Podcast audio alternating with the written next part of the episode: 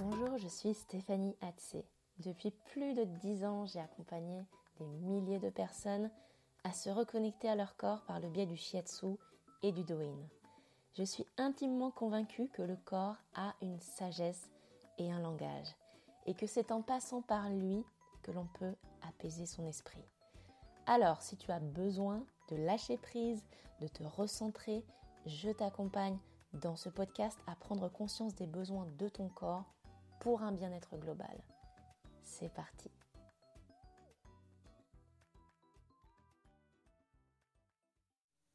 Coucou, alors aujourd'hui j'aimerais te parler de la relation en fait qu'on a avec son corps et euh, de l'importance de comment on est au travail et de ce qui se passe en fait dans son environnement professionnel et quel impact en fait ça peut avoir euh, sur son corps et, euh, voilà et je vais te parler un petit peu aussi de, mon parcours par rapport à ça peut-être que tu as euh, entendu certains de mes podcasts ou, ou, vu certaines de mes vidéos où je parle de mon mal de dos et en fait c'était vraiment le point de départ la chose en fait qui m'a mis la puce à l'oreille et pour tout te raconter donc je travaillais dans une société, euh, enfin une, agence, euh, pas une agence littéraire, euh, une maison d'édition, tout simplement.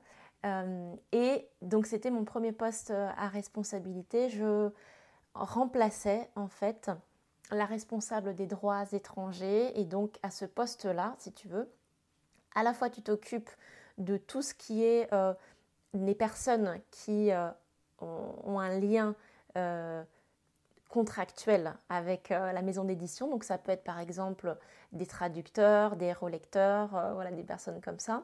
Mais aussi et surtout, en numéro un, le but c'est d'aller faire un travail de ce qu'on appelle de scouting, c'est-à-dire d'aller chercher euh, à l'étranger des écrivains qui potentiellement pourraient être publiés dans le pays donc moi j'étais en Italie, donc c'était pas en France, c'est pour ça que je dis pas publié en France, mais dans le pays donc d'acquisition euh, des droits.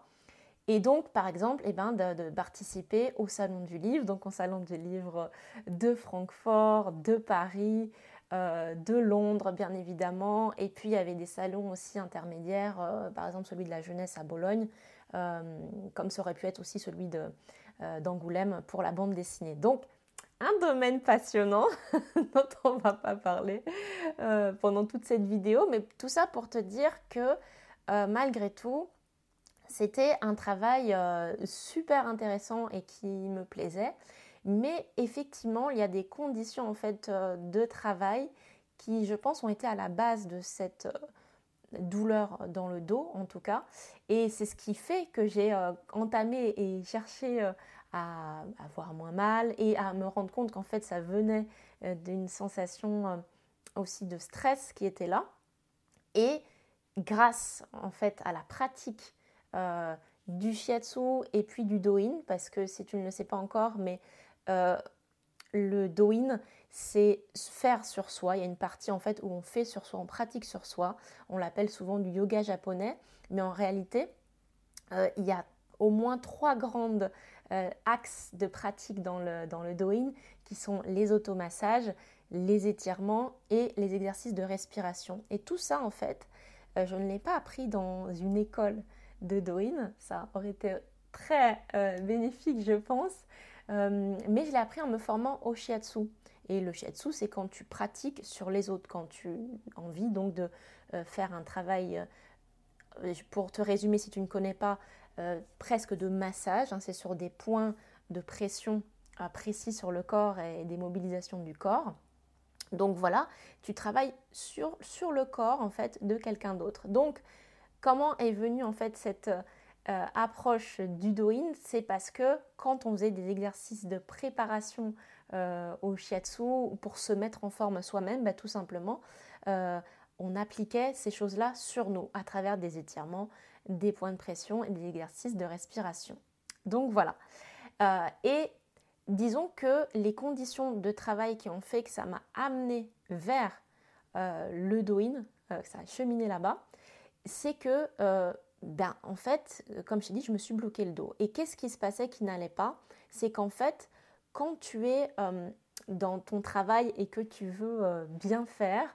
Alors surtout parce que euh, soit on te donne une responsabilité, soit parce qu'on compte sur toi, soit parce que toi-même, de toute façon, tout seul, tu te mets la pression tout seul. Euh, eh bien, clairement, il y a aussi quelque chose qui se passe qui est parfois comme une forme de scission entre le corps et l'esprit. C'est-à-dire que pour être concentré, déjà tu focalises toute ton attention plus sur le haut du corps, en particulier la tête et, euh, le visage. Donc euh, voilà, il y a toute une question de tension à ce niveau-là. Au niveau des épaules également. Et en gros, tous les muscles qui servent, en réalité à entrer dans l'action, par exemple prendre des choses, faire des choses, aller de l'avant, ils sont mobilisés à ce moment-là et ils sont figés, en particulier les muscles profonds. Donc c'est le cas pour euh, tous les muscles qui vont être reliés au diaphragme. Et donc souvent, sans t'en rendre compte, tu as euh, ton, ta respiration qui est en fait bloquée sur l'inspire, donc un petit peu comme ça, un petit peu thoracique, et ça ne redescend pas au niveau du ventre. Et surtout, comme tu es assis, tu vois, le relâchement de la tension, comme tu es assis, et eh bien en fait, tous les organes qui se trouvent au niveau du ventre n'ont pas euh, cette euh, mobilité et fluidité qui est apportée quand tu es en mouvement, soit parce que tu marches, soit tu fais de l'exercice physique euh, ou autre chose. Donc quand on est statique et sédentaire, euh, évidemment, il y a aussi cette sensation d'être figé en fait qui est là physiquement. Et donc du coup, pour ma part, en tout cas pour moi, pour te faire voilà une petite confidence, ce qui se passait, c'est que euh, c'est un milieu très particulier, euh, l'édition, comme certains milieux artistiques euh, aussi. Et donc, notre très cher éditeur avait un caractère voilà, particulier, ce qui fait qu'il avait vraiment l'habitude de, de, crier, de hurler et de menacer les gens à tour de bras, de les virer, de ceci, de cela. Donc, en gros, moi, je suis toujours passée entre les mailles du filet parce que c'est comme si je trouvais les choses toujours hallucinantes. Mais malgré tout, euh, tu peux pas dire que ça n'a pas un impact sur toi quand tu vois certaines choses. Donc moi, je l'ai déjà vu lancer un bouquin à travers la pièce en direction de la rédactrice euh, éditoriale. Et euh, parce qu'il n'était pas content sur un truc, voilà. Donc c'est sûr que ça met tout de suite une ambiance euh, d'appréhension et où tu sais que tu n'as pas le droit à l'erreur en fait, euh, parce que sinon tu vas te faire pourrir. Et je me rappellerai toujours ce salon du livre euh, qui était à Francfort où j'avais des collègues qui devaient travailler sur le, graphisme, enfin il y avait tout un travail bien sûr aussi de diffusion du livre, de communication avec un attaché de presse, etc. Donc tous ces corps de métier-là travaillent ensemble. Et euh, en fait, euh, il y avait, selon lui, une coquille, donc euh, une erreur de traduction, en fait, parce qu'il il a fait une petite plaquette en anglais pour promouvoir un livre. Et selon lui, il y avait une erreur, en fait, de traduction. Et donc, en plein milieu du salon du livre, je l'ai vu, j'étais à côté de lui prendre le téléphone et menacer à X kilomètres de distance entre, entre Francfort et Rome euh, tout le bureau de euh, je vais tous vous licencier, lundi vous êtes tous virés. Hein. Parce que euh, voilà, il y avait une petite coquille sur la traduction qui en fait n'en était même pas une. C'est juste que en fait il y avait deux façons de dire le mot. Une pour la, partie anglaise, anglais-britannique, et l'autre pour la partie américaine. Donc c'était tout simplement ça. Et en fait, il y avait juste quelqu'un qui était venu le, le taquinant en lui disant Ah bon, euh, t'as vu ce qu'il y a écrit sur ton flyer? Il y a écrit ça, mais on dit pas ça comme ça. Et donc il est parti euh, dans les tours. Donc ça, c'était un petit exemple hein, pour te, voilà, te dire que si euh, j'étais dans, un environnement stressant, c'est pas juste pour dire que voilà, on travaille beaucoup. c'est que oui, on travaille beaucoup et on a en plus un un responsable, on va dire, qui, euh, a un caractère euh, irascible et explosif. Et, euh, donc, on ne sait jamais à quoi s'attendre. Donc, c'est pour ça qu'en fait, le corps, bien évidemment, mais ça ne pouvait pas être autrement que mon dos se bloque. Et c'est quand même hallucinant. mais si tu veux, tout ce parcours-là, vraiment, de comprendre comment est-ce que c'est possible qu'un un état euh, de stress ou en tout cas de d'implication trop forte peut-être aussi de, ma part de vouloir faire les choses bien comme il faut, euh, en tout cas un environnement qui est stressant, il faut le dire, a un impact direct sur ton corps.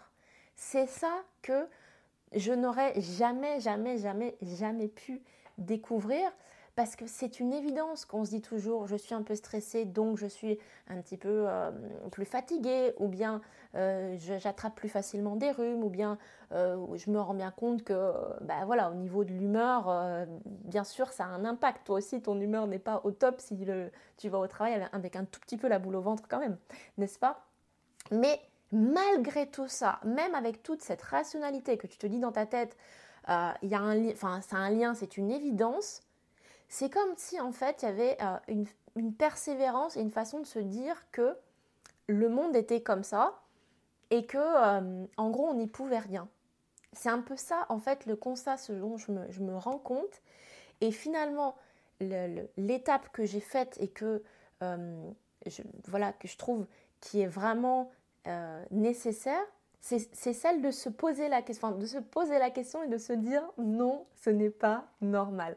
C'est la première chose, parce qu'en fait, on banalise tellement ce qui est anormal, c'est-à-dire des situations euh, anxiogènes, stressantes, euh, euh, le fait de se sentir pas bien au travail. Est-ce que pour toi, tu trouves ça normal?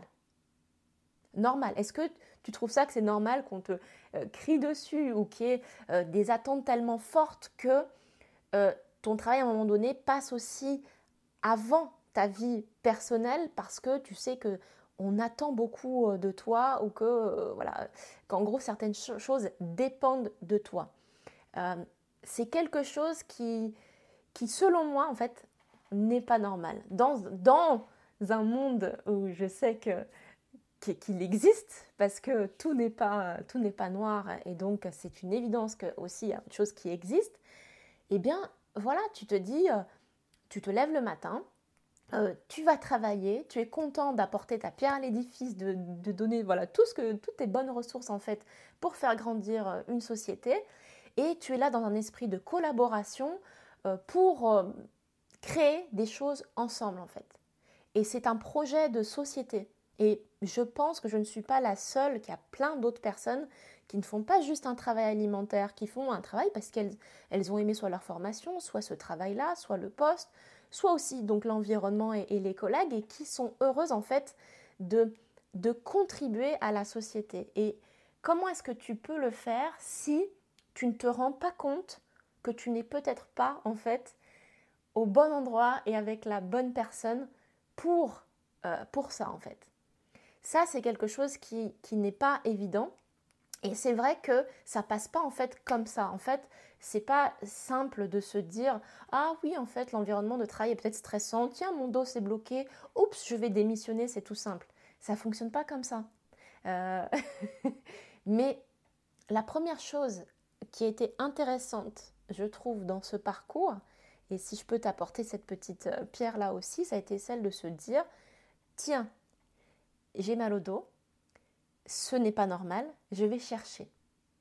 Et en cherchant, en cherchant, en cherchant, au fur et à mesure, euh, j'ai trouvé le Douyin. J'y suis arrivée. Et ce que j'ai trouvé, c'est pas seulement une façon de faire des exercices, d'être en forme, d'être bien. C'était une ouverture sur un monde complètement euh, qui ne faisait pas partie du tout de mon schéma conscient. Je dis bien conscient parce qu'en fait, à l'intérieur de nous, il y a plein de choses qu'on sait. Il y a plein de choses, de valeurs auxquelles on est attaché, mais pour lesquelles on se dit c'est bien, mais euh, on ne peut pas forcément vivre toutes ces choses-là, ou c'est peut-être un monde idéal. Et en fait, non, il suffit juste de faire émerger ce qui est en priorité en fait euh, dans sa vie. Et ça ne se fait pas par l'intellectuel, ça ne se fait pas juste en y pensant, ça se fait en se mettant en mouvement. Et le fait de mettre son corps à plat sur le sol, de l'étirer, de le sentir, de respirer, de masser, de le connaître. C'est vraiment une connexion avec soi au plus profond qui ne peut être faite que par soi-même en fait. Ça ne pourra pas être fait par quelqu'un d'autre. Et voilà, donc je pense que pour aujourd'hui, c'est déjà suffisant. c'est ce que je voulais te partager. J'espère que, en tout cas, euh, cette vidéo euh, te, voilà, t'aura inspiré, t'aura motivé. Bien évidemment, n'hésite pas à euh, me laisser des commentaires si c'est quelque chose que, par lequel tu passes ou que tu as vécu. Et puis, euh, eh bien, je te dis à une prochaine fois. Euh, tu peux bien sûr rejoindre ma liste de contacts privés si tu veux recevoir en fait euh, du contenu exclusif sur le Douyin, être motivé, être inspiré, avoir des exercices. Parfois, je partage des challenges, des exercices. Donc, n'hésite pas à t'y abonner. Et je te dis à très très vite. Ciao